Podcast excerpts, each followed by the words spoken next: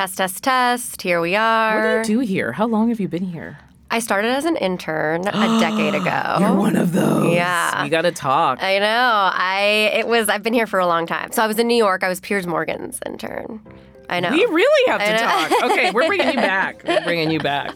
All right, here's our introduction. It sounds like this. From CNN Audio, I'm Audie Cornish. This is The Assignment. What would a second term look like under Donald J. Trump? What is he saying on the campaign trail about what he would do, what some of his policies would look like? On day one, I will terminate every open borders policy of the Biden administration, and we will begin the largest domestic deportation operation in American history. Well, he is, of course, out there giving rallies, talking to voters. And we're going to talk to CNN's correspondent, Kristen Holmes, because she just went to a rally in Texas and she's been reporting on Donald Trump's plans. Kristen, welcome to the assignment. Thank you for having me. So there's this thing that all pundits say. I'm going to say it so we can get it out of the way. The press takes Donald Trump literally, but not seriously. His supporters take him seriously, but not literally. Yes. So this first appeared in The Atlantic. Then Peter Thiel said it somewhere at the National Press Club. And now it's like, Gospel. it's gospel. That's the right word. Mm-hmm. It's gospel. What does it mean to you? It means that when he says things that alarm the press or that we take very seriously, it doesn't matter to his supporters because they believe he just speaks off the cuff, that he's just kind of talking, that they don't take what he says seriously necessarily. Whereas Uh, we're very literal, right. but maybe don't take it as seriously as we should. Or at least I would say in the 2016 period, right? He'd say something and the attitude was a little like, well, that what's happening here? This guy. Right. So it was kind of like, oh my gosh, that's crazy. No one could possibly think that this man would be elected president. That was really the not taking it seriously. Yeah. Or no one would believe this man would not take seriously losing a campaign. Yes, exactly. And Spoiler alert. Yes. so I think that what we do is we take what he says and we think, wow, we need to parse every single word. His supporters think, oh, he's just talking. But he does support me, and they also back him, and that's where it becomes taking And they him also seriously. believe in the heart of what he's saying, right? Yes. Like they will believe the heart of securing the border. Yes. It's important. Please do it. Someone's taking it seriously and someone is speaking frankly about how to take it seriously. And it's not just the border. It's that they believe that he is a fighter and that he is fighting for them. And so, whatever it is that he's saying, the bluster or the really inappropriate remarks, even, I mean, recently he was still attacking Paul Pelosi. And we'll stand up to crazy Nancy Pelosi who ruined San Francisco.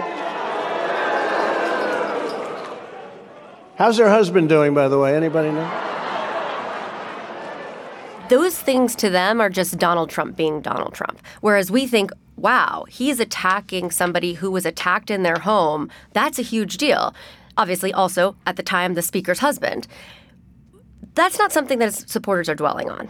But what I hear in your voice is what I hear in a lot of reporters, which is a little bit of a lessons learned from the last couple of years. How should we approach reporting on him? Yeah, and uh, look, it's still difficult. It's always going to be difficult. I, I had a girlfriend of mine, Paula Reid, who works here, and she said something really interesting to me that I think about a lot. It's very easy for people who left journalism to criticize the way that journalists cover Donald Trump.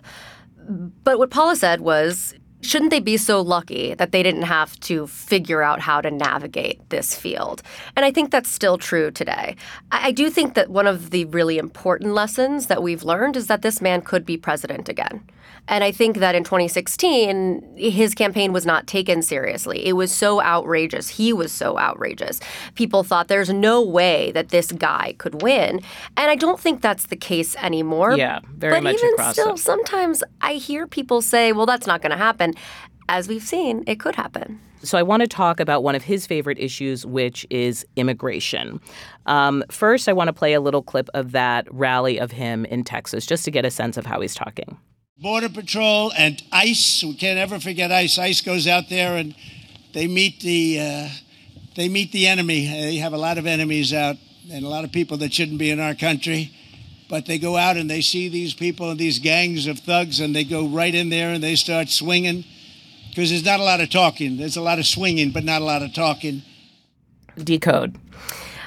So, actually, what he's trying to do with immigration is more so than what we even saw in 2016. I, I, what he's saying here is just, you know, that they're going out and they're meeting migrants at the border and they're fighting the good fight. And that's one of the ways he talks. And also, he always is going to have a very vocal support for law enforcement. He believes that law enforcement supports him back. So, Border Patrol, ICE, all of that is something that's very important to him. So, hard line right there.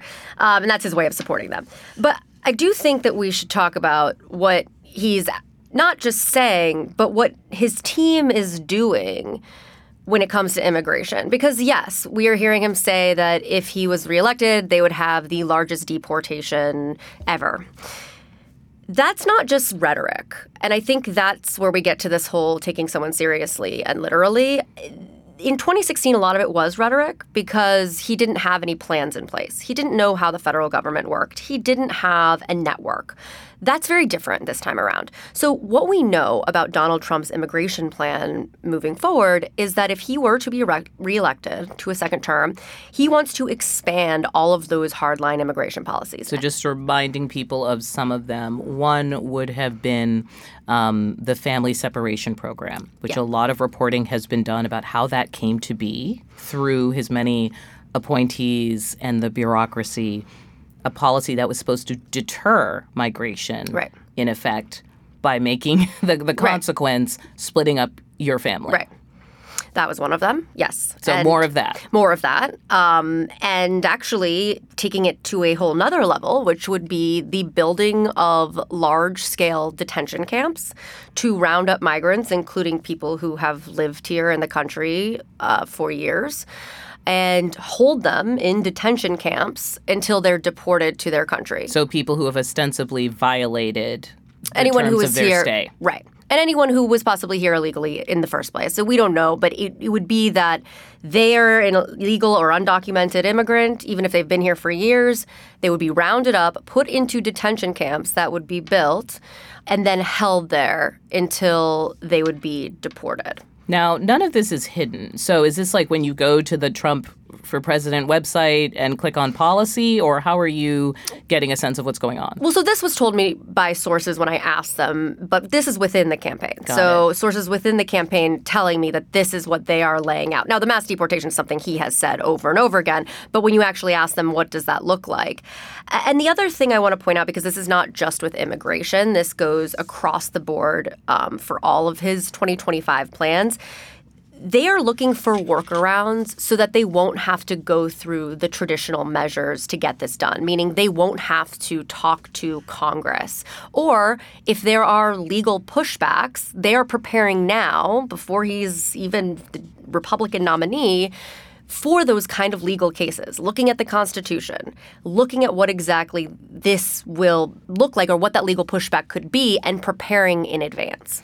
I think one of the things that uh, maybe we can think about now is anybody who sort of signs on to a Trump second term to work in it is committed in a way that maybe even in the first term the wasn't the same. Oh, absolutely. No, th- I mean that didn't exist. I mean, they Donald Trump did not have a network to pull from when he won in 2016. Right. So he was taking from past administrations, wings the of RNC, the Republican Party exactly. that maybe didn't quite go along with it, and another club of people I called the Patriots who have like written a bunch of memoirs right. since that right. were like, I didn't believe in any of this, but I thought I was protecting our country by right. being in the administration. And you I stayed just rolled your years. eyes. Yeah, yeah. exactly. um, but that's important because it means that now the people who sign on are loyalists and want to figure out the workarounds. Yeah.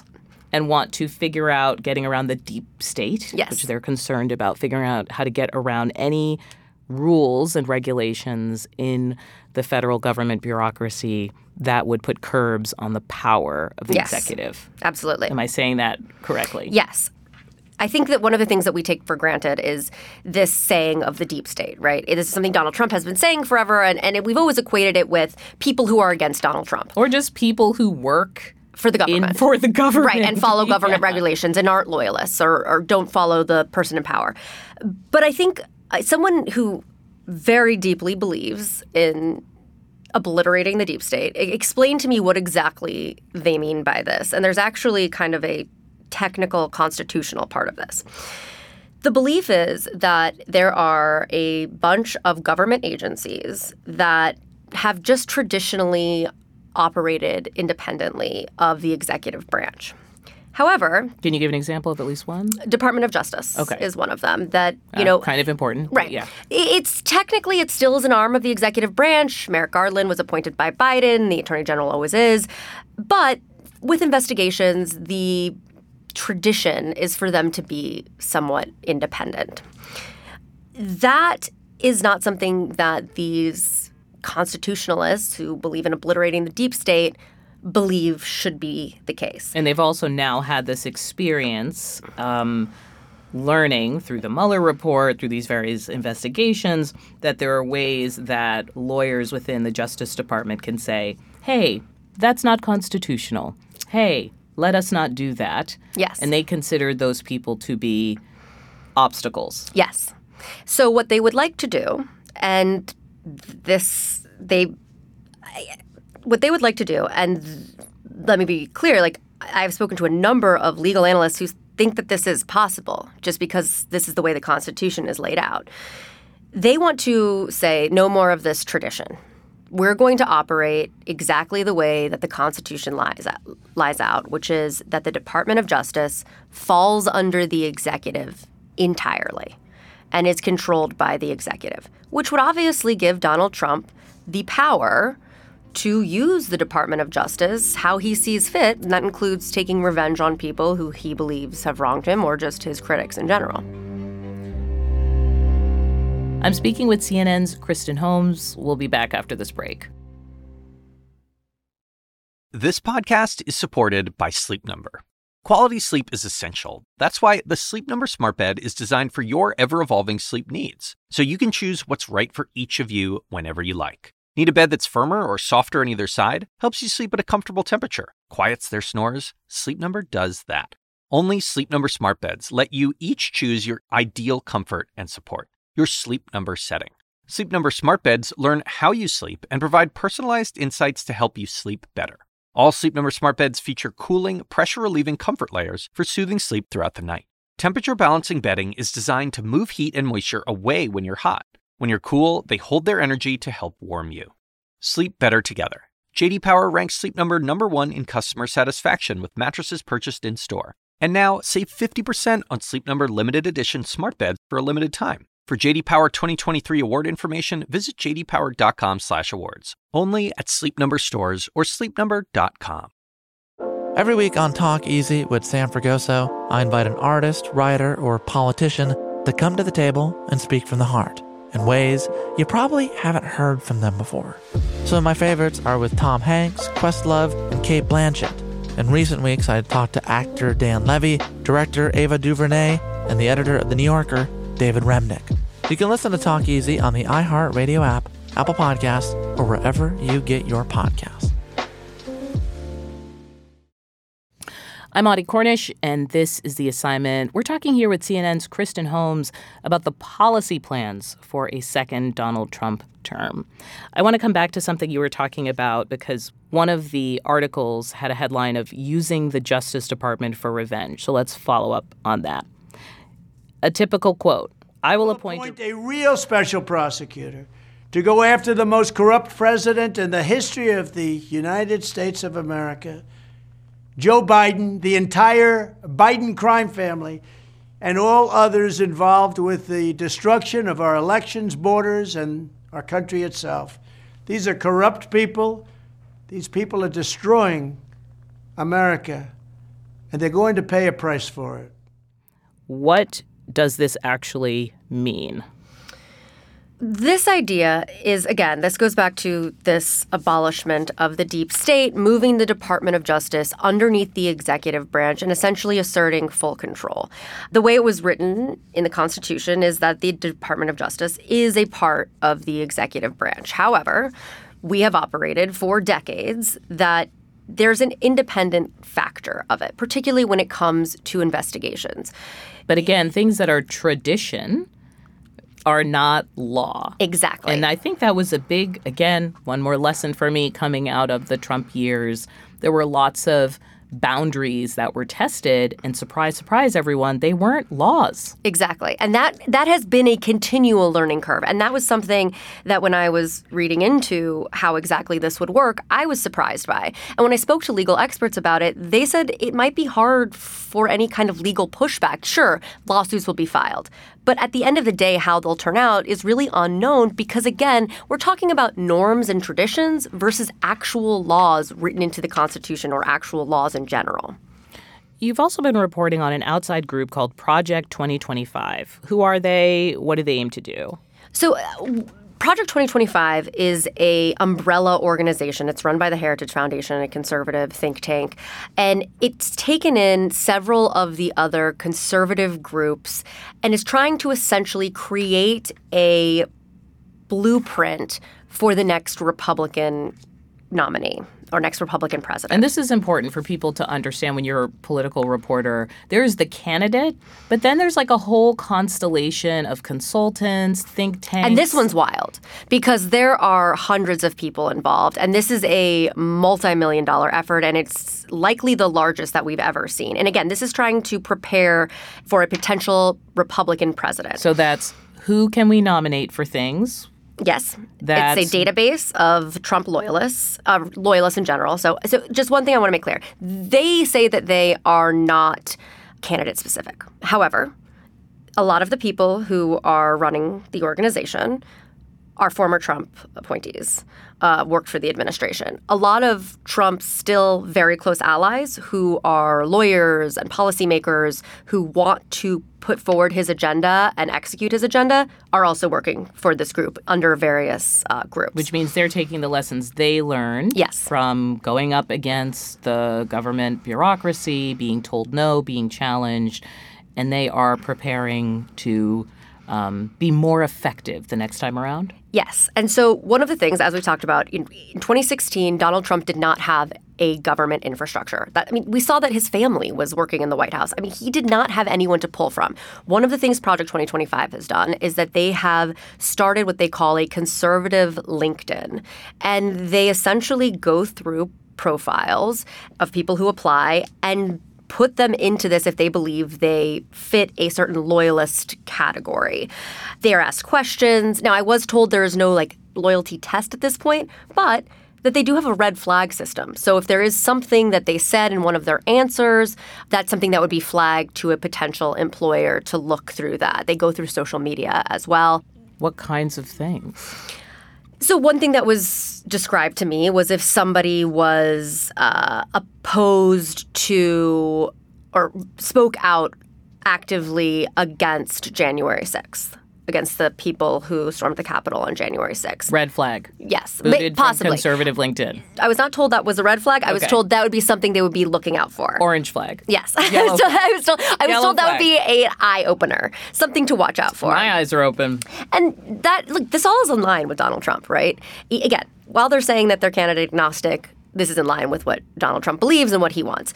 Um, so you have that part of it. Then you also have the policy pillars, and they have taken these Trump loyalists from across the government, from various you know holes in Washington, and they are writing policy and executive orders that could be signed on day one. So, one example is a purge of civil servants. Yes. And again, it probably seems like we're harping on this, but anytime there is any kind of policy, it gets executed by people. Right. A person in an office somewhere in DC has to start doing it, and that affects you at home. So, can they actually purge civil servants like all at once? Probably not all at once, uh, but that's what they would like to do. And again, you know, it kind of Executive order? Yes. So he did this with an executive order already. Okay. So this this would go back to what he, we saw when he was in or, in office with Schedule F, where he essentially takes away the protections that tens of thousands of government employees have, and makes it easier to fire them because there are Which on its surface doesn't sound bad, right? Like, hey, if you're not good at your job, in any in the private sector, you can get fired. Well, and uh, that, and also there is this component of okay, well, I was elected president. I should have people who work for me in the government who support my ideals, right? But a lot of these people are backstops and they've been in the government for decades. And you would essentially take them out and replace them with people who were just loyal to you. Maybe not even necessarily to your cause. Yeah. I think I remember hearing a lot of complaints about this in the sort of science based agencies. Yes. Yes, People absolutely. leaving, people just freaked out, frankly. It was really at odds. A lot of people are on edge, particularly, again, there is a reason that these people have protections because they don't want anytime someone new comes in to say, you know, you're not doing what I want, you have to be fired. That's why there are people there who are technically considered apolitical. They're civil servants. They're not considered political appointees. And they're supposed to have protections. But remember, in Trump's first administration, he blamed some of these career government employees as reasons that some of his policies didn't get through. So he wants to completely eradicate that. We've talked about immigration. We've talked about the deep state. These are sort of hot button favorites, I think, for Trump and for his constellation of supporters. Is there any policy or any phrase that you've heard in these rallies that you haven't really talked about publicly yet because it's not as fancy as these other ones that you always think, you know, people should know this is a real executable policy? So I don't actually know how much this is real and executable because so much of law enforcement is broken down between federal and state and local. But he does want to implement a sweeping reform of law enforcement in a way that, you know, civil rights organizations have pushed back on some of the tactics that he wants to implement, like stop and frisk. He wants to make it mandatory for law enforcement agencies to use stop and frisk or else they won't get Department of Justice funding or at least some Department of Justice funding. So he says this. Yeah. I will insist that local jurisdictions return to proven common sense policing measures, such as stop and frisk. Very simple. You stop them and you frisk them. Strictly. There could be a lot of problems with that. How? Given the fact that there are uh, civil rights organizations have pushed back on stop and frisk across the board because they believe it unfairly targets minorities. It's you know been taken out of a lot of law enforcement agencies, even though it is technically still legal. The other part of this is that it sounds like in his immigration policy, he wants to use law enforcement as a way to further his agenda. So, for example, it would be virtually impossible, given the current level of Border Patrol agents and ICE agents, to round up all of the undocumented migrants in the country. So, what their plan would include is essentially tapping local and federal law enforcement to help them with this plan to Again, execute tied this. to grants and federal funding or There's no real answer on that part, but this is one of the things that, you know, to me always stands out is again this like sweeping reform of law enforcement. And the other part of that is that he has suggested on multiple occasions that he would put the National Guard into cities that were dealing with high levels of crime like Chicago. So I asked ChatGPT, what laws would prevent a U.S. president from rounding up all undocumented residents, housing them in camps, and enacting mass deportations? And ChatGPT, I'm just going to show you, li- listed one, two, three, four, five, six, seven, eight different issues, obstacles, constitutional protections, including the Fourth, Fifth, and Eighth Amendments, separation of powers, immigration laws in general, judicial review. It's even got public opinion and backlash on here, and law enforcement refusal that there just may be agencies That say we're not going to do it. that aren't going to do it. Um, what is it about how he is preparing for his second term that makes you think this list is not as firm as uh, the collective air quotes wisdom of the internet that fuels AI thinks it is? So this goes back to Project 2025 and this group of policymakers and lawyers that are very different from what Trump had in 2016.